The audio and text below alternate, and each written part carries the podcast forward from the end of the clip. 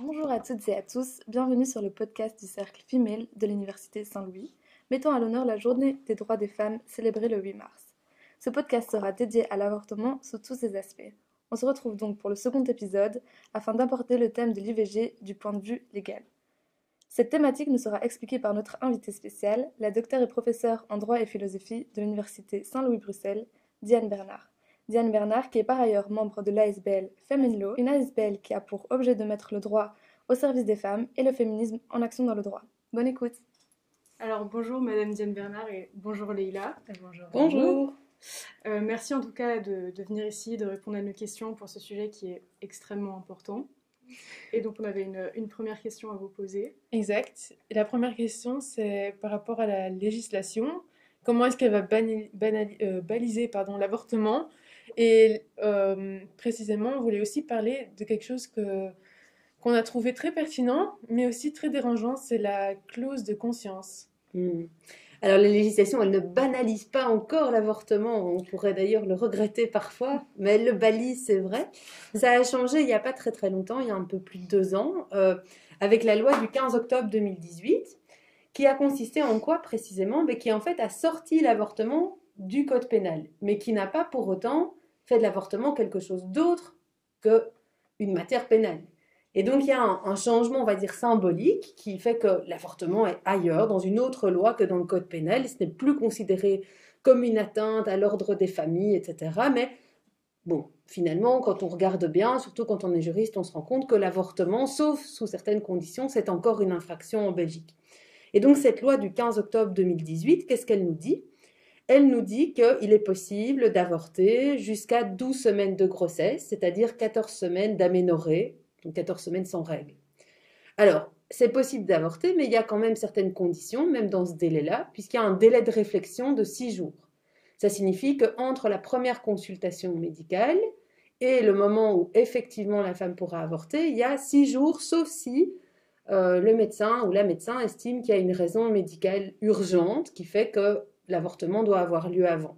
Ce délai de réflexion, il a été très critiqué par beaucoup d'associations de terrain peut être très très difficile euh, pour les femmes qui décident d'avorter, qui ont pris leur décision, qui très souvent y ont évidemment réfléchi avant de prendre euh, rendez-vous pour une première consultation et qui sont obligées ben, voilà, d'attendre encore. Alors quand on dit ça, on ne dit pas que l'avortement c'est un, un, acte anodin, hein, bien sûr que non, mais par contre, il y a quelque chose d'un petit peu paternaliste là-dedans qui laisse entendre que quand même la femme qui décide de procéder à un avortement, ben, il faut être bien sûr de voilà qu'elle a bien bien réfléchi. Il y a quelque chose d'un petit peu dérangeant là-dedans, enfin en tout cas pour beaucoup d'associations et pour moi aussi.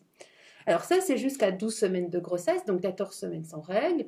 Après, il est encore possible euh, d'avorter si euh, deux médecins, donc il faut, si un médecin ou une le, constate, il va devoir demander l'avis d'une confesseur ou d'un confrère. Donc si deux médecins estiment qu'il y a un péril grave pour la santé de la femme enceinte, ou est certain que ben, l'enfant à venir, qui n'est pas du tout encore un enfant, hein, c'est encore un embryon, un fœtus peut-être, euh, sera atteint d'une affection, euh, enfin d'une maladie très très grave, incurable, dont euh, le diagnostic est très très certain déjà à ce stade de la grossesse. Alors si on est, toujours selon cette loi de 2018, après ce délai ou hors de ces conditions, mais il y a des sanctions possibles, des sanctions possibles pour la personne qui pratique l'avortement, le ou la médecin, et pour la femme également. Il y a aussi des sanctions pour ce qu'on appelle le délit d'entrave, et ça c'est probablement le grand intérêt de cette loi de 2018 parce que ça n'existait pas avant, c'est-à-dire que quelqu'un qui empêche une femme d'accéder aux infrastructures où elle peut procéder à un avortement, se faire accompagner pour ça, ben, peut, être, euh, peut être sanctionné aussi. Je ne sais pas si vous voulez que je parle des peines ou juste le fait qu'il y ait des peines, ça suffit? Euh, oui, vous pouvez euh, en parler. Ok, mais donc le médecin qui pratique l'avortement hors de ces conditions, ou là, bien sûr, médecin, mais qu'est-ce que, quelle est la sanction risquée? Ben, Un emprisonnement de 3 mois à 1 an et une amende de 100 euros à 500 euros. Comme les juristes le savent, on multiplie ça euh, par les décimes additionnelles chaque année selon l'indexation, c'est plus que ça. Pour la femme qui avorte hors ces conditions, bah, c'est un peu la même chose avec une plus petite amende. Donc c'est un emprisonnement d'un mois, à, euh, mois à un an. Pour les médecins, c'est trois mois à un an.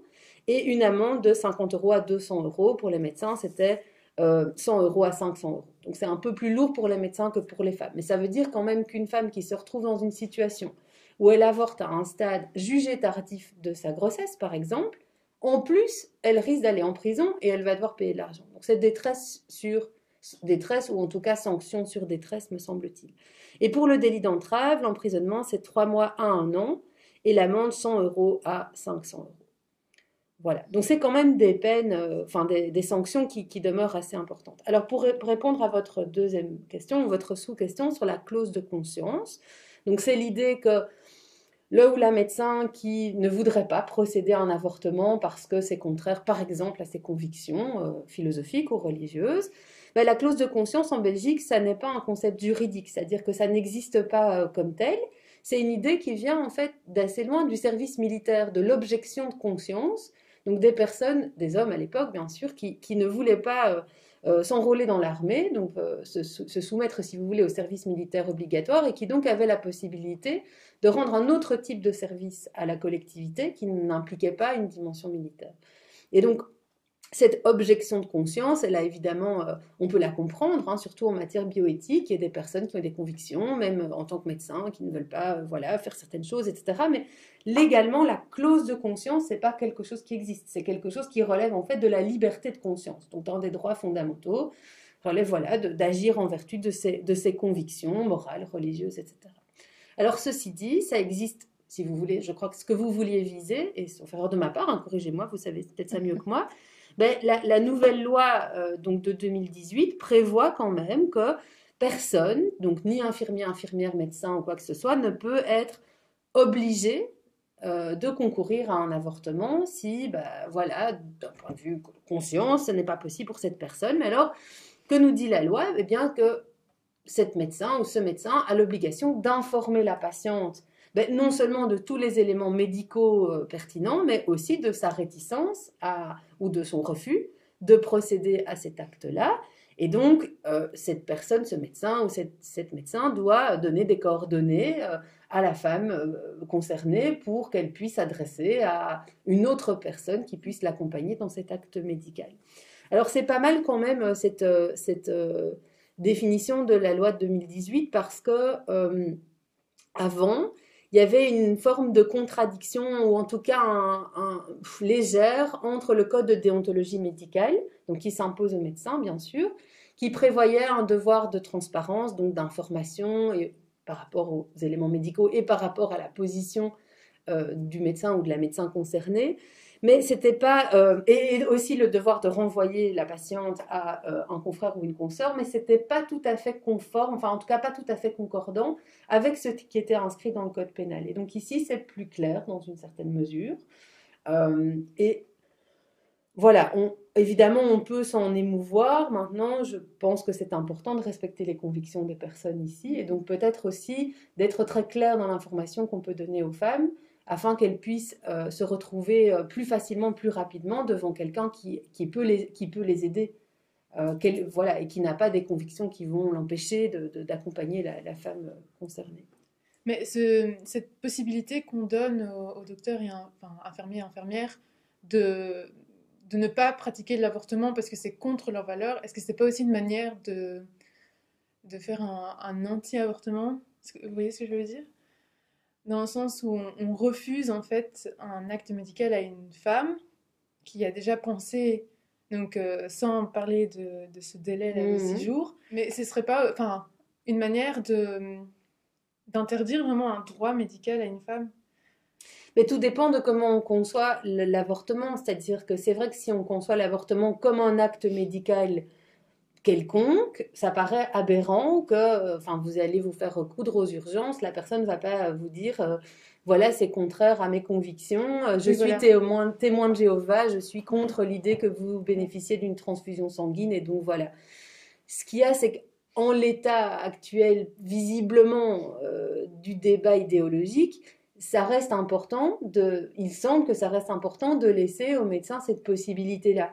Et donc, je pense que l'enjeu, peut-être que plutôt de que de se battre contre cette forme de clause de conscience, on peut le faire bien sûr, c'est un combat symbolique et idéologique important, mais je crois que le plus important sans doute, c'est d'accompagner les femmes par des informations extrêmement claires, de façon à leur permettre de ne pas se trouver dans cette situation effectivement abominable euh, qui est euh, de j'ai décidé d'avorter, je me retrouve face à quelqu'un qui m'explique que c'est insupportable et qui Ouais. refuse ou elle refuse de le faire.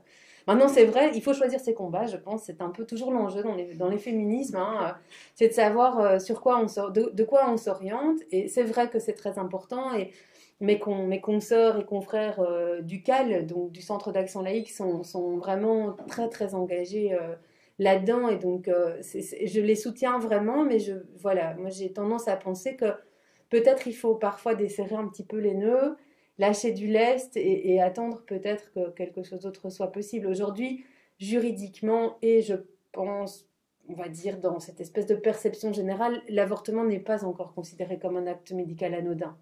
Et donc, on peut le regretter, on peut agir pour que ça change, mais je pense qu'il faut en avoir conscience quand même. Mais donc, malgré tout, euh, les femmes peuvent avorter, mais du coup, quel est le statut juridique du fœtus? Comment ça se fait que les femmes puissent avorter? Ben, alors, euh, un embryon, un fœtus, ça n'a pas de personnalité juridique. Ce n'est pas une personne. Puisque en droit, on est une personne quand on est né vi- vi- vivant et viable. Ça, c'est quelque chose qu'on apprend euh, même en première année de droit.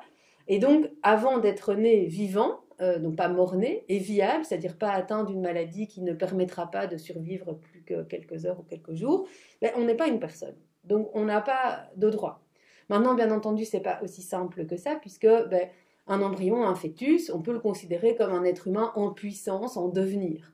Et donc, c'est pas si simple que ça. Mais en principe, euh, on considère que ben voilà, la seule personne ici en jeu, c'est la femme.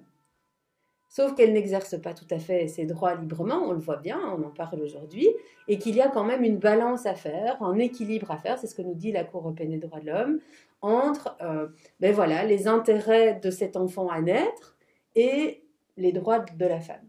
Alors le problème, c'est que euh, les évolutions actuelles, en Belgique comme ailleurs, elles peuvent nous inquiéter un petit peu, parce qu'il semble qu'on donne de plus en plus d'importance, de plus en plus de statut, plus précisément, à euh, l'embryon ou au fœtus. Et donc ça s'est marqué euh, notamment par des lois en 2018 euh, euh, qui ont permis, et les lois, il est bien dit, le législateur explique que ce n'est pas des lois qui sont destinées à produire des effets juridiques, que c'est totalement symbolique. Mais alors on peut se demander, normalement, quand on fait des lois, c'est pour changer quelque chose, pour, voilà, pour produire des effets. Ici, on nous dit non, non, non, non, non, c'est juste pour accompagner la détresse psychologique euh, des couples en deuil, etc. Alors bien sûr, on comprend, euh, un couple ou une personne qui veut un enfant et, et qui perd cet enfant, ça peut être très difficile émotionnellement. Et donc ça, c'est l'implication personnelle qu'on peut mettre dans un projet, même si ce projet n'est pas encore... abouti, n'est pas encore réalisé. Mais donc, euh, dans cette idée-là, le législateur euh, a décidé de permettre aux parents de faire ce qu'on appelle une déclaration d'enfant sans vie. Et c'est quoi un enfant sans vie? Ben, C'est pas un enfant, justement, c'est pas une personne.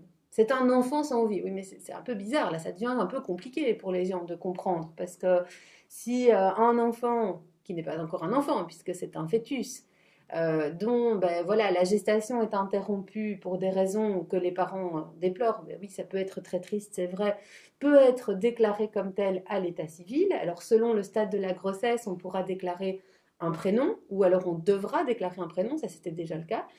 Et, on pourra aussi, selon le stade de la grossesse, si les parents le souhaitent, ou la, mère le souhaite, euh, déclarer un nom de famille. Et là, là moi, ça m'inquiète beaucoup. Ça m'inquiète beaucoup parce que je comprends tout à fait euh, la tristesse des couples. Euh, moi aussi, je suis la maman d'un petit garçon. C'est vrai qu'on peut euh, mettre beaucoup d'émotions dès le tout début d'une grossesse, même avant, dans le projet, dans l'idée, etc. Je pense que le droit ne peut pas nous aider là-dedans. Je pense que ça, ça relève de la vie psychique et conjugale et que malgré toutes les bonnes intentions, je ne pense pas qu'une déclaration à l'état civil change vraiment beaucoup à la détresse qu'on peut ressentir dans des moments difficiles. Par contre, d'un point de vue tout à fait logique, c'est très bizarre de pouvoir déclarer le décès d'un fœtus qui n'était pas une personne et qui n'est jamais né. C'est-à-dire qu'on peut mourir alors qu'on n'est pas né, ça c'est très étrange. Et puis surtout les délais dans lesquels tout ça est possible, ben, il commence à rencontrer les délais dans lesquels l'avortement est possible. Alors, on n'en est pas encore là, mais évidemment c'est une inquiétude. C'est que si on reconnaît une forme de statut, même si on dit c'est symbolique, ça n'a pas d'effet, etc., à ce fœtus, ben alors euh, à quel moment, comment est-ce qu'on va se débrouiller avec le fait qu'une femme demeure seule maîtresse à bord de son corps et a le droit à l'autodétermination euh, de, ses droits euh, reproductifs, hein, de sa reproduction, de, sa sexualité, de son corps, etc. Et donc là, je pense qu'il y a une, quand même une évolution qui est un petit peu inquiétante, surtout quand on voit ben, voilà, l'état général des débats sur les droits des femmes, en particulier sur les droits sexuels et reproductifs, partout dans le monde, et notamment en Europe. Hein. On peut évidemment penser euh, à la situation en Pologne qui est dramatique actuellement. Et donc, il y a quand même, voilà, il y a des soucis. Alors, en plus, la loi de 2018, elle, est un peu problématique parce que ça, c'est plus périphérique par rapport à, l'avortement, mais euh, elle, euh, elle associe la. Enfin, je sais pas, je, je vais vous dire ce dont il s'agit, puis vous me direz si vous voulez le savoir, mais cette loi, elle, elle, assimile la, reconnaissance anticipée de paternité avec le consentement à la déclaration d'enfance en vie. C'est-à-dire qu'elle dit si une femme qui tombe enceinte, elle n'est pas mariée, euh, permet, euh, déclare, décide, désire que euh, le père de, ou celui qu'elle décide d'être le père ou la coparente de son fœtus ou de, son, voilà, de, ce qu'elle porte dans le ventre, elle décide que, bah oui, de façon anticipée, cette personne peut reconnaître son lien de filiation avec cette, ce projet et peut-être ce qui sera un jour un enfant. Donc elle dit d'accord. Et puis la grossesse s'interrompt. Ça, c'est une déclaration qu'on fait à la commune la grossesse s'interrompt, eh bien, cette personne peut décider toute seule ou tout seul d'aller faire une déclaration d'enfance en vie. Et donc, ça veut dire que la, la mère, enfin, la mère qui n'est pas une mère, mais donc la femme concernée, la femme qui a été enceinte, elle, elle, se retrouve à quoi? Ben, Elle a perdu un enfant, elle est peut-être très triste, peut-être qu'elle n'a pas envie de faire cette déclaration d'enfance en vie, peut-être que ça ne lui, ça lui convient pas, ou peut-être qu'elle a changé d'avis aussi, qu'elle voulait avorter finalement, qui sait. Eh bien, l'autre personne peut sans son accord, aller faire une déclaration d'enfance en vie. Me semble-t-il un petit peu effrayant, et ça a encore pris une autre dimension. Assez récemment, sauf erreur de ma part, c'était en juin dernier, euh, ou plus récemment encore, c'était peut-être à l'automne, excusez-moi, je n'ai pas les références ici, avec une proposition de loi euh, qui euh, consiste, et ce n'est qu'une proposition bien sûr, mais à, si vous voulez, mettre sous tutelle des femmes dont on estime qu'elles ne sont pas en mesure d'être euh, de bonnes femmes enceintes et donc potentiellement pas de bonnes mères. Et donc typiquement les femmes qui consomment des stupes. Euh, bah, là, il y a carrément une mise sous tutelle. Et donc, vous voyez, il y a plein de petits indices comme ça, et c'est un petit peu discret, et c'est toujours sous des bonnes intentions. Et bien sûr que tout le monde aime les bébés, c'est pas la question, je veux dire, mais il y a quelque chose qui n'est pas très très juste, je pense, dans l'évolution et qui doit nous pousser à rester vigilantes. Oui, eh bien, vous avez parlé de la loi de 2018 et en 2020, donc euh, pendant l'été 2020, il y a eu beaucoup de débats pour la, euh, dépénalisation de l'avortement. Qu'est-ce qui s'est passé en fait? Pourquoi est-ce que euh, au final il y a eu plein d'amendements par différents partis? Comment est-ce que ça avance aujourd'hui? Est-ce qu'aujourd'hui on aura encore un, nouveau débat?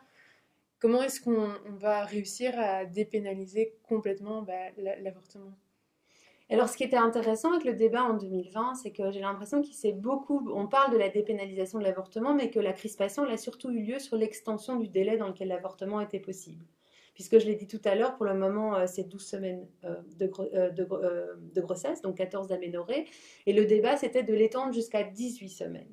Alors, ça reste moins que dans certains pays voisins de la Belgique, mais Néanmoins, là, il y avait vraiment une crispation et on voit aussi un désaccord même parmi le corps médical.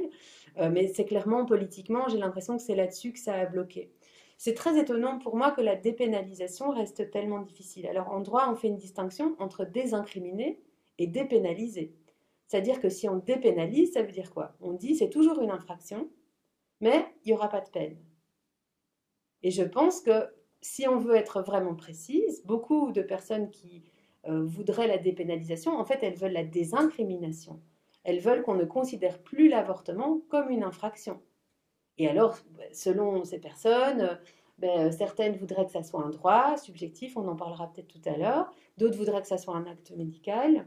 Et donc l'idée, ce serait de qualifier l'avortement autrement, parce qu'en fait, pour le moment, ce qu'on constate, c'est plus exactement formulé comme ça dans la loi. Mais c'est quoi? C'est qu'en Belgique, l'avortement, c'est une infraction, sauf à l'exception de la situation où il est, on y procède dans certaines conditions.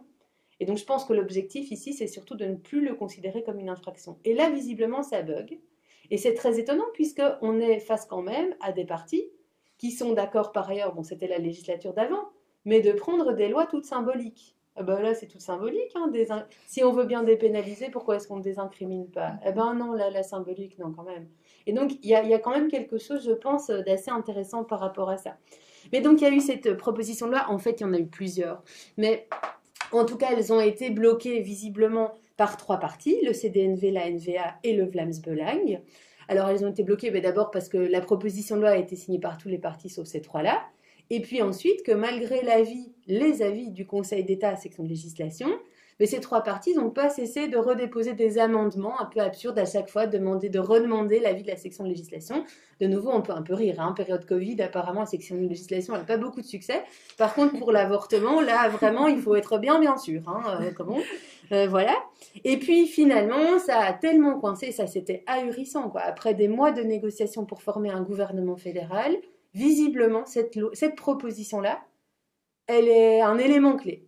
Alors moi, je trouve que les droits des femmes, c'est vraiment quelque chose de très très important, Mhm. l'avortement aussi.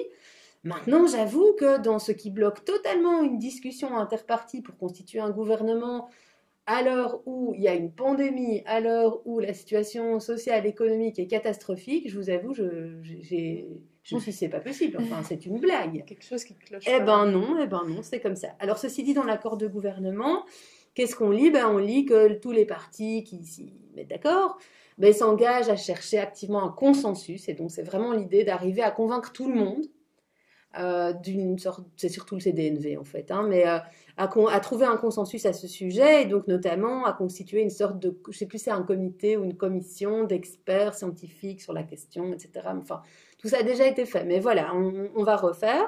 Et alors, en termes d'actualité, j'ai pas suivi hyper activement, mais j'ai vu que le mois passé, donc en janvier 2021, le PTB Défi avait remis euh, le sujet sur la table. Alors, Défi, euh, c'est- aussi une question de personne, hein, mais il y a une parlementaire dans ce parti-là qui s'appelle Sophie Rohny, qui est très active par rapport aux questions des droits des femmes et notamment par rapport à la question de, l'avortement. Euh, et donc, on verra ce, qui se passe. En fait, l'enjeu maintenant, c'est de réinscrire cette question à euh, l'ordre du jour de la commission justice à la Chambre. Mais donc, pour le moment, à ma connaissance, ce n'est pas encore le cas. Donc, on ne sait pas dans quel ordre on va rediscuter de cette question. Et moi, je me posais une question, est-ce qu'on ne pourrait pas demander plus l'avis des femmes, finalement, euh, par rapport à cette question? Bah. Quoi Que les femmes décident sans les hommes? Non, oui, et puis après, ça, plus on a, on a la question alors est-ce que l'avortement c'est un sujet masculin, féminin ou les deux euh, Qui peut intervenir sur la question? Les femmes sont électrices autant que les hommes. Théoriquement, euh, nos représentants et représentantes nous représentent dans notre diversité. Alors, il y a les différences euh, de sexe, de genre, il y a plein d'autres critères de différence. Euh, euh, je ne suis pas choquée par le fait que une logique qu'on peut, percevoir comme partisane, mais elle n'est pas seulement partisane, ça représente visiblement euh, l'avis d'une partie de la population. Vous savez, si vous allez sur le site du CDNV, c'est mis qui sont contre l'avortement. Et donc, au moment d'élire euh, des gens, euh, si vous choisissez, alors vous allez me dire, est-ce qu'on lit les sites des partis politiques? Ben, Ce serait pas mal. Mais, euh, mais normalement, si vous choisissez de voter pour ces personnes-là, ben, c'est parce que ça porte votre opinion. Et en fait, au niveau européen, la Cour européenne des droits de l'homme, elle dit pas tellement autre chose. Elle est très, très prudente. Peut-être qu'on en reparlera par rapport à ça. Elle, elle, elle entend, enfin, elle croit percevoir qu'il n'y a pas d'accord à ce sujet, que dans au travers du Conseil de, l'E- enfin, des États euh, du Conseil de l'Europe. Et donc, je pense qu'en Belgique, il y a cette espèce de perception que c'est hyper délicat et que donc on ne peut pas forcer. Et que donc il faut chercher le consensus. Alors, sur d'autres questions sociales, là, on y va au forcing. Donc, bon, visiblement, les femmes, c'est compliqué, le corps des femmes encore plus, euh, pour, en tout cas pour les parlementaires. Mais, euh, mais euh, voilà, donc je n'ai pas vraiment de réponse à cette question, mais je, je suis choquée aussi du fait que les autres partis aient accepté ça. Que euh, ces partis qui étaient porteurs du projet aient accepté que cette question, qui visiblement était quasiment consensuelle, seulement trois partis n'y adhéraient pas, et accepté aussi que, qu'elle soit bloquée, et puis accepter que euh, cette question euh, médicale, alors ok, il peut y avoir une part éthique, mais enfin bon, elle concerne, enfin, cette question concerne quand même euh, vraiment quelque chose d'important qui avait été énormément travaillé, très documenté, etc., que les partis aient accepté que ça bloque à ce niveau-là, ça, ça me dérange, quoi. Qu'il y ait des résistances et des réticences, ma foi, Ça arrive Oui, toujours. hein. voilà, Ouais. exactement. Si maintenant la, la- les propositions, enfin les débats de 2020 auraient abouti à quelque chose de positif, qu'est-ce que ça aurait impliqué pour les femmes? Au- donc, Autre que le, que le voilà. délai qui... euh, donc, euh, Ben, le délai, la fin euh, des sanctions possibles si on ne respecte pas les conditions. Donc ça, ça aurait été bien. Alors tout dépend de ce qui serait passé. Est-ce que c'est une question de délai? Est-ce que c'est la dépénalisation? Ou est-ce que c'est la désincrimination? Carrément, on peut, on peut, on peut y rêver. Euh, euh, je, je pense que ça aurait changé certaines choses pour les femmes, bien sûr, mais que la question ou le problème ne serait pas réglé pour autant. C'est-à-dire que je crois que pour beaucoup, de personnes ne sont pas informées de l'état exact du droit. Bon, on connaît la limite après laquelle on ne peut pas avorter, mais à part ça, c'est pas très clair. Et donc, je pense que le plus important reste à faire. C'est de protéger les femmes, de les informer, euh, voilà, de les, de, les accompagner au mieux. Et que là, il y a quand même encore beaucoup de boulot à faire. Donc, je, je crois que le pénal, euh, enfin, pour celles et ceux qui nous écoutent et qui euh, sont euh, juristes ou, apprentis juristes, euh, vous, le savez sans doute déjà, peut-être que les autres aussi d'ailleurs, mais le pénal ne suffira pas à répondre à la question. Et donc interdire l'avortement, ça ne, ça ne suffit pas à résoudre les problèmes, je pense, on en reparlera peut-être, mais euh, le faire sortir des interdictions, je ne pense pas non plus que ça suffira. C'est-à-dire qu'il y a encore beaucoup de boulot, d'éducation, d'information, de, protection, d'accompagnement qui, qui, qui mériterait notre attention. Et on se posait également une question par rapport euh, aux plannings familiaux. Donc il y a une législation euh, euh, qui est imposée, mais on voit quand même qu'il y a certains euh, scandales qui sortent. Par exemple, je pense que c'est les CTD par rapport au numéro vert de IVG.net qui en fait n'informent pas les femmes, mais les empêchent d'avorter. Donc est-ce que les plannings familiaux sont vraiment respectueux de cette législation qui est aujourd'hui imposée? Mais le numéro vert français, hein. Ouais. Oui, oui, français. français. Français. Alors, euh, oui, c'est vraiment un immense problème que cette désinformation euh, au sujet de l'avortement sur Internet, euh, mais, en fait aussi par ces numéros verts, etc. Il y a eu des études assez sérieuses là-dessus qui ont montré quoi, en fait? C'est que dans les années 1990, on va dire les progressistes ont pensé que c'était OK, quoi, que c'était gagné. Et pendant ce temps-là, d'autres, on va dire, euh, des tenants d'autres idéologies ont fourbi leurs armes. Et aujourd'hui, qu'est-ce qu'on voit? C'est que d'immenses moyens ont été dégagés qui ont permis la constitution de stratégies extrêmement fortes, notamment de lobby euh, auprès de l'Union européenne, où vous voyez des sortes de groupes, euh, ONG, slash cabinet de quelque chose, ça a l'air super propre. Et c'est vraiment de la militance anti-droit des femmes en général, et notamment anti-avortement. Et donc il faut être très très vigilant quand on cherche des informations à ce sujet, que ça soit en général, par exemple par intérêt, etc., ou que, que ça soit pour soi, parce que ou pour quelqu'un qu'on connaît, quelqu'une qu'on connaît qui désirait avorter. Ceci dit, en Belgique, je pense que les plannings familiaux, dans leur immense majorité, sont vraiment, vraiment dignes de confiance. C'est vraiment un bon endroit auquel s'adresser, et peut-être même que là, on sera mieux accompagné que si on s'adresse au, au- au médecin du coin qu'on ne connaît pas, dont on ne connaît pas la sensibilité ni la délicatesse, et peut-être même qu'il a cette objection de conscience euh, dont on a parlé tout à l'heure, on ne sait pas, mais je pense que c'est bien de s'adresser au planning, et peut-être que c'est même euh, l'endroit à privilégier euh, si vous connaissez quelqu'un ou si vous-même euh, euh, êtes en réflexion ou avez décidé d'avorter. Euh, peut-être plus que euh, le ou la médecin du coin dont vous ne connaissez peut-être pas les convictions. Et bon, voilà, on a évoqué euh, tout à l'heure cette question de la conscience. Bon, on ne sait pas très bien quand on ne connaît pas le ou la médecin. Et puis aussi, on, ben voilà, accompagner une, femme dans un avortement, c'est quand même intéressant d'être un petit peu sensibilisé à ce qui se passe. Alors, certaines le vivent comme un acte anodin, de façon très très sereine, et tant mieux. Pour d'autres, euh, je pense que ça n'est pas toujours aussi simple, et donc euh, je pense que dans les, dans les plannings, on peut trouver des interlocuteurs, interlocutrices de qualité. Ce qui est intéressant en Belgique, ou interpellant du moins, c'est que euh, pour les techniques d'avortement aussi, il y a quand même une formation qui est bienvenue et elle n'est pas dispensée d'office en fac de médecine. Elle existe seulement à l'ULB, ça dure trois ans. On peut suivre la formation euh, sur base volontaire, mais donc ce serait quand même vraiment intéressant. Je pense que ces techniques-là et aussi les, les enjeux euh, euh, pour les femmes euh, qui, qui vont de pair, et peut-être plus largement hein, que dans l'avortement, si en médecine plus généralement, mais ça, soit, ça fasse partie de la formation du personnel médical. Quoi. nous allons faire une petite pause et on se retrouve juste après.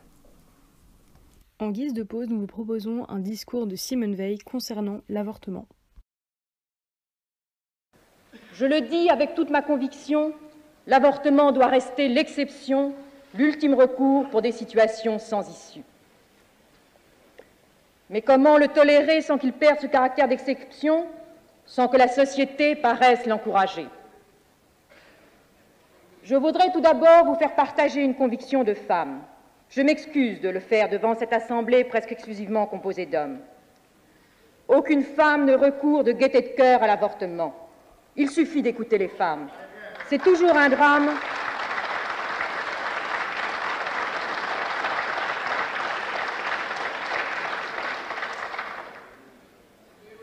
C'est toujours un drame, cela restera toujours un drame. C'est pourquoi, si le projet qui vous est présenté tient compte de la situation de fait existante, s'il admet la possibilité d'une interruption de grossesse, c'est pour la contrôler et autant que possible en dissuader la femme. Nous pensons ainsi répondre aux désirs, conscients ou inconscients, de toutes les femmes qui se trouvent dans cette situation d'angoisse, si bien décrite et analysée par certaines des personnalités de votre commission spéciale a entendu au cours de l'automne 1973. Actuellement, celles qui se trouvent dans cette situation de détresse, qui s'en préoccupe? La loi les rejette non seulement dans l'opprobre, la honte et la solitude, mais aussi dans l'anonymat et l'angoisse des poursuites. Contraintes de cacher leur état, trop souvent elles ne trouvent personne pour les écouter, les éclairer et leur apporter un appui et une protection. Parmi ceux qui combattent aujourd'hui une éventuelle modification de la loi répressive, combien sont-ils ceux qui se sont préoccupés d'aider ces femmes dans leur détresse? Combien sont-ils ceux qui, au-delà de ce qu'ils jugent comme une faute, ont su manifester aux jeunes mères célibataires la compréhension et l'appui moral dont elles avaient un si grand besoin?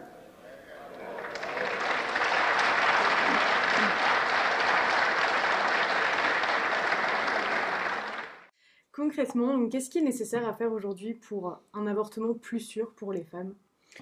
Mais euh, un avortement plus sûr, ça passe pas seulement par le droit, hein, ça passe beaucoup par euh, l'information, que les femmes aient accès à toutes les infos, y compris la contraception, bien sûr, qu'elles puissent être accompagnées euh, dans tout ce qui leur arrive. ça, ça paraît vraiment important. Donc, ça passe par l'information, la protection, la prévention, bien sûr, l'accompagnement. Là, il y a quand même encore beaucoup de travail à faire et c'est vrai qu'on peut s'interroger même si on pense aux personnes qui sont très très opposées à l'avortement, on peut euh, s'interroger euh, sur les raisons pour lesquelles on ne pense que à l'outil pénal, que à réagir en considérant euh, les choses sous l'angle d'une infraction à punir de telle ou telle façon, ou éventuellement à limiter par tel ou tel délai. Alors que ce qui apparaît, enfin ce qui apparaît dans toutes les études, c'est que les femmes qui avortent très tardivement sont dans leur immense, immense majorité des femmes qui sont dans une situation de très grande précarité, sociale, économique, culturelle parfois. Et donc on se dit que, ben, en toute logique, si les personnes qui ne veulent pas que les femmes avortent euh, ben, veulent agir contre euh, ce phénomène, ben, peut-être qu'elles devraient se donner les moyens euh, que ça n'ait pas lieu, et donc agir contre la précarité dont souffrent les femmes, puisque vous le savez peut-être, elles sont majoritaires dans la population la plus précaire. Donc là, je pense qu'il y a vraiment quelque chose à faire. Donc je dirais que faire? Voilà, mieux informer les femmes, mieux les accompagner, lutter contre leur précarité. Et puis d'un point de vue euh, juridique, peut-être s'interroger sur ce qu'on entend faire de l'avortement. On a parlé tout à l'heure de dépénalisation, de désincrimination, c'est pas la même chose, on l'a vu. Euh, mais on pourrait aussi euh, réfléchir, et c'est quand même des débats qui reviennent souvent, à la qualification exacte de cet acte. Alors certaines seront en faveur d'une qualification d'acte médical, alors il y a des actes médicaux autres qui sont extrêmement délicats, hein, même d'un point de vue de bioéthique, et personne ne pense pour autant à faire intervenir euh, la question du pénal et donc de la punition là-dedans. Donc ça serait vraiment une voie, je pense, très intéressante. Et alors, euh, en termes de perspective, d'autres militent pour que l'avortement devienne un droit. Et là, je pense que c'est plus délicat, parce que le problème euh, quand on a un droit, c'est que d'autres peuvent l'avoir aussi. Et donc, si on commence à faire euh, la question de comparaison, si vous voulez, entre le droit subjectif d'une femme à avorter et le droit subjectif d'un homme, par exemple, à devenir le père de voilà de l'enfant conçu euh, avec cette femme ou euh, peut-être à réclamer des dommages et intérêts parce que son droit aurait été lésé par l'exercice du droit de la femme, etc. Il me semble qu'on arrive quand même à des questions qu'on connaît beaucoup, hein, même en matière de droits fondamentaux, et, et, qui peut-être seraient plus problématiques, je crois, pour les femmes. En tout cas, il y a tout un chantier de réflexion à mener là-dessus. on entend beaucoup des, revendications pour que l'avortement devienne un droit. Je comprends l'idée, mais d'un point de vue juridique, je pense que ça mérite réflexion. Euh, dans, l'objectif, bien sûr, de permettre aux femmes de, de pouvoir euh, décider seules de ce qu'il en est euh, de leur vie, enfin de leur corps, de leur vie sexuelle, de leur vie reproductive. Et maintenant, on va passer à un autre monde, entre guillemets. On va passer à la position de, de l'Europe, de l'Union européenne, Qu'en est-il en fait de, la position européenne et de l'Union? Alors il n'y a pas vraiment une position européenne au niveau de l'Union à ma connaissance. Ça s'explique quand même par les compétences aussi de, l'Union et les compétences des États. Par contre, la situation récente en Pologne, qui est dramatique hein, pour les droits des femmes en général, pour l'état de droit en général en fait aussi, mais donc notamment pour les droits des femmes et pour la question de l'avortement. Donc cette situation en Pologne, elle a vraiment montré à quel point l'Union européenne était impuissante. Alors peut-être qu'elle ne le sera pas toujours, mais elle est très impuissante face aux décisions qui sont, qui sont prises en général, notamment par rapport à l'indépendance du pouvoir judiciaire, mais aussi par rapport à l'avortement qui, qui a quasiment disparu comme option possible pour euh, les femmes, hein, puisque euh, actuellement, euh, bon, il y a une décision du tribunal constitutionnel, il faudra voir un peu ce qu'elle devient, mais le droit à la vie de l'enfant à naître, si on parle comme, comme les Polonais, ben, il, prime totalement la volonté de la femme enceinte. C'est vraiment une évolution qui est, qui est, très lourde et visiblement, ben, l'Union européenne, malgré tous les problèmes procéduraux et principiels autour de la composition notamment des instances judiciaires les plus élevées en Pologne, ben, visiblement, il n'y a pas, vraiment possible de faire quelque chose contre ce phénomène. Donc c'est très très inquiétant. Et c'est d'autant plus inquiétant que, euh, vous savez, les atteintes aux droits des femmes, euh, donc les, retours, ce qu'on appelle parfois le backlash, ben, on les observe quand même euh, toujours quand on voit la montée de partis extrêmes et quand on voit grosso modo ce que certains appellent la droitisation. Bon, ça, ça, fait un petit peu peur parce que toute la droite, notamment une droite libérale, on va dire vraiment respectueuse des droits des individus, est très favorable aux droits des femmes, dans une vision qu'on n'est pas obligé de partager, mais néanmoins, euh, mais on observe quand même que quand ça commence à se crisper, ben, au fond, on tombe sur qui? On tombe sur l'autre. Et l'autre, c'est qui? Ben, L'autre, c'est l'étranger, bien entendu, c'est toutes les personnes différentes. Et puis fondamentalement, l'autre, ben, c'est les femmes. C'est, les femmes, elles sont pas, voilà, elles sont différentes, elles sont pas le, la référence. Et donc quand on, quand on observe des régimes euh, qui commencent vraiment à se radicaliser, à se durcir, comme en Pologne par exemple, on observe très souvent une atteinte aux droits des femmes. Et donc ce serait vraiment important que l'Union européenne puisse agir, parce que c'est plus qu'un à côté de la crise en Pologne, c'est vraiment un révélateur très très très interpellant. Ceci dit, au niveau européen, il n'y a pas que l'Union, bien sûr, il y a aussi le Conseil de l'Europe avec la Cour européenne des droits de l'homme. Alors on a eu beaucoup d'espoir, euh, notamment suite à un arrêt en 2002 euh, un arrêt euh, Bosco contre Italie, qui disait, enfin dans laquelle la, Cour disait qu'il fallait tenir compte en matière d'avortement hein, spécifiquement, tenir compte avant tout des droits de la mère, puisque, et je cite la Cour, c'est elle qui est essentiellement concernée par la grossesse la poursuite ou son interruption. Et là, on s'est dit, waouh, il va y avoir une, une vraie évolution, et en fait, pas vraiment, puisqu'il y a eu un autre arrêt en 2010, ABC contre Irlande, euh, dans, dans lequel la Cour a dit clairement que, ben oui, il y a un, droit au respect de la vie privée familiale, mais que ce droit n'implique pas euh, un, droit à l'avortement, ok, bon, euh, et aussi que ben, les droits du fœtus qui se développe et les droits de la femme qui le porte sont inextricablement liés, et donc l'idée est vraiment pour la Cour de toujours faire une conciliation entre, d'une part, le droit à la vie privée de la femme enceinte, et donc qui inclut le droit à disposer de son corps, si vous voulez, même si le droit à disposer de son corps, c'est pas un droit fondamental institué comme tel. Et puis d'autre part, ben, la protection euh, de celui qu'on va appeler l'enfant à naître dans ce cadre-là, même si juridiquement, ce n'est pas encore un enfant, puisque ce n'est pas encore une personne. En tout cas, il y a une très large euh, marge d'appréciation pour les États euh, qui sont partis à la CEDH, donc à la Convention européenne des droits de l'homme. Pourquoi? Eh bien parce que dans, ce champ juridique-là, quand la Cour estime qu'il n'y a pas de consensus dans un État ou entre les États, surtout entre les États ici, ben, elle ne peut pas imposer quelque chose. Elle doit respecter cette, appréciation. Euh, les États sont considérés comme étant les, plus à même de prendre les décisions et les orientations qui sont conformes ben voilà, à l'état, si vous voulez, des, mentalités euh, de la population concernée. Et est-ce que la situation juridique belge, elle est comparable à celle d'autres pays européens? Alors, elle est très comparable à celle de beaucoup, beaucoup de pays de l'Union européenne, oui. Elle est différente euh, de celle d'autres pays, hein, puisque donc à Malte, à Chypre, en Pologne, ben, l'IVG est en gros illégal, sauf viol, enfin ça en Pologne c'est en train de changer, sauf anomalie chez le fœtus, à nouveau en Pologne c'est en train de changer. Euh, il y a certains pays comme l'Italie, le Portugal et la Slovénie dans lesquels l'avortement est possible jusqu'à 10 semaines. Chez nous c'est 12, hein, on l'a vu tout à l'heure. Il y a beaucoup de pays où c'est la même chose. Et puis en Autriche et en Finlande, c'est 14 semaines le délai. En Suède, euh, c'est 18. Aux Pays-Bas, 22. Et en Grande-Bretagne, 24. Donc il y a quand même des différences euh, assez importantes par rapport, enfin, entre les pays de l'Union. Et puis il y a surtout des différences immenses euh, si on prend l'échelle plus globale, puisqu'il y a quand même 60% des États dans le monde qui interdisent l'avortement. Donc ça reste quand même assez massif. Or, et ça toutes les études l'indiquent, interdire l'avortement ne limite pas le nombre d'avortements. Au contraire, et par contre, ça, limite, ça augmente considérablement les risques pour les femmes. C'est-à-dire que rendre l'avortement illégal, ça met vraiment les femmes en danger. Puisqu'alors, il se pratique quand même, il se pratique pas moins, mais il se pratique euh, dans des conditions qui sont évidemment beaucoup, beaucoup plus dangereuses euh, d'un point de vue médical. Alors, attention, l'avortement reste un acte médical qui est beaucoup moins dangereux statistiquement qu'un accouchement.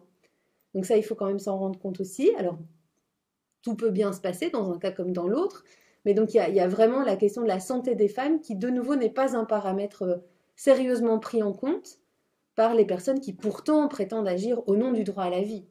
Mais la vie de qui? Visiblement, euh, pas tout à fait la vie des femmes, en tout cas pas en priorité, quoi. Si je me rappelle bien, euh, j'avais lu dans un article qu'en Finlande, il y avait encore plus de conditions que juste le nombre de semaines. Il me semble qu'une femme doit avoir 40 ans, avoir déjà eu des enfants, et pour, pour avoir euh, accès à, cette pratique. Donc c'est presque, c'est interdit pour les moins de, de, 40 ans, quoi. Alors bien entendu, le délai n'est pas euh, n'est pas la seule la seule condition. C'est vrai que j'ai pas assez détaillé, et vous avez raison, ça ne résume pas la situation. Euh, du tout. Donc, le, je pense que globalement, ce qu'on pourrait dire, c'est que la Belgique est dans la moyenne, mais que cette moyenne n'est pas satisfaisante. Voilà. Et que le débat ne s'arrête pas euh, au délai comme on l'a vu tout à l'heure. Et euh, pourquoi c'est souvent compliqué de faire passer des nouvelles euh, propositions en matière d'avortement? Mais ça, c'est une vraie question. On l'a vu encore tout récemment, ben, on l'a évoqué tout à l'heure avec l'accord de gouvernement en 2020 en Belgique. Visiblement, ça crispe. Alors, ça crispe pourquoi? Eh bien, c'est probablement lié fondamentalement à la position des femmes dans la société. C'est que ça reste euh, très compliqué, apparemment, de reconnaître les femmes. Euh, alors, c'est vrai dans leur spécificité biologique, hein, euh, qui font que, ben voilà, les hommes, ils n'ont pas d'utérus, donc ils tombent pas enceintes. Enfin, en tout cas, les hommes cis, hein, bien sûr. Je parle ici d'un point de vue, on va dire, très biologique et qui limite, qui, ne préjuge, qui ne préjuge rien de l'identité vécue des individus, mais euh, pourquoi c'est difficile les décisions sur l'avortement? Alors très officiellement, c'est au nom d'un amour de la vie, euh, de la défense, du droit à la vie, etc. Mais enfin, c'est très très court. On vient d'évoquer euh, la vie de qui et quelle vie. quelle vie pour une femme qui est contrainte de garder un enfant dont elle ne veut pas? Quelle vie pour un enfant qui, est, qui, qui, naît dans des conditions où peut-être il ne peut pas être accueilli? Il y a quelque chose d'extrêmement hypocrite là-dedans. Et donc, quels sont les véritables facteurs au fond? C'est très compliqué, peut-être la peur que les femmes puissent euh, devenir des citoyennes vraiment euh, euh, aux commandes aussi de leur vie, notamment de leur vie sexuelle, la peur de concevoir les femmes autrement que dans les limites, ou en tout cas dans le cadre, entre autres, de leur fonction reproductive. je crois que ce qui se passe vraiment là, c'est la question de comment on considère les femmes, dans leurs différences, c'est vrai, mais néanmoins, dans leurs différences par rapport aux hommes. Et donc, euh, et ça rejoint peut-être euh, ma petite remarque sur, euh, sur le fait qu'ici on parle des femmes qui tombent enceintes, qu'elles se vivent comme femmes ou comme hommes par ailleurs, mais je, crois que ça nous rappelle quelque chose de l'état de la société qui fait qu'aujourd'hui, euh, la parole de quiconque est moins forte que celle des hommes cisgenres, en fait. Et qu'il reste la, référence par rapport à ça. Alors attention, c'est pas pour autant que je critique les femmes qui seraient opposées, par exemple, à l'avortement. Alors on est profondément en désaccord, mais un, un, de mes collègues de l'ULB le rappelait en début de semaine, peu importe. Je pense que les femmes sont toutes féministes. C'est-à-dire qu'une féministe, c'est quoi? Le féminisme, c'est la résistance contre une oppression. Et on peut avoir des stratégies de résistance qui sont différentes. Et donc je pense que la femme qui peut-être ne se décide de ne pas avorter, euh, la femme qui le fait, la femme qui porte plainte pour des violences ou la femme qui le fait pas, ben, c'est différentes stratégies de résistance. Et je crois que c'est très important de s'en souvenir. Et si on pousse carrément, on pourrait dire que tous les hommes sont des masculinistes. Puisque le masculiniste, euh, c'est qui? C'est l'homme qui profite d'une position euh, qui est dominante dans une société. Et donc, même s'il ne le veut pas, euh, ben, quelque part, malgré lui, probablement, il va se retrouver dans des positions où il le sera. Mais bon, c'est pas la question. Euh, je, m'égare, je m'égare. Je, pense que ce que révèle aujourd'hui ce qu'on a évoqué tout à l'heure, c'est-à-dire la volonté de passer par le pénal, plutôt que de se donner des moyens sérieux de, de prévention, d'accompagnement des femmes, etc., ça montre bien qu'on veut marquer le coup on veut punir, on veut interdire quelque chose, on débat sans fin de questions auxquelles, franchement, à, part les grands experts euh, de l'obstétrique, etc., euh, personne ne comprend vraiment grand-chose. Et donc, il y a quelque chose qu'on veut maintenir. On veut maintenir que non, les femmes qui tombent enceintes, quand même, il faut vraiment, euh, vraiment que ça donne des bébés à la fin. Pourquoi? Ben, Probablement parce que c'est plus simple de les penser dans ce cadre-là et que c'est difficile de réinventer quelque chose d'autre et donc un, espace où tout le monde, euh, quel que soit euh, son corps et son vécu et son identité perçue, ressentie, puisse être à égalité. quoi.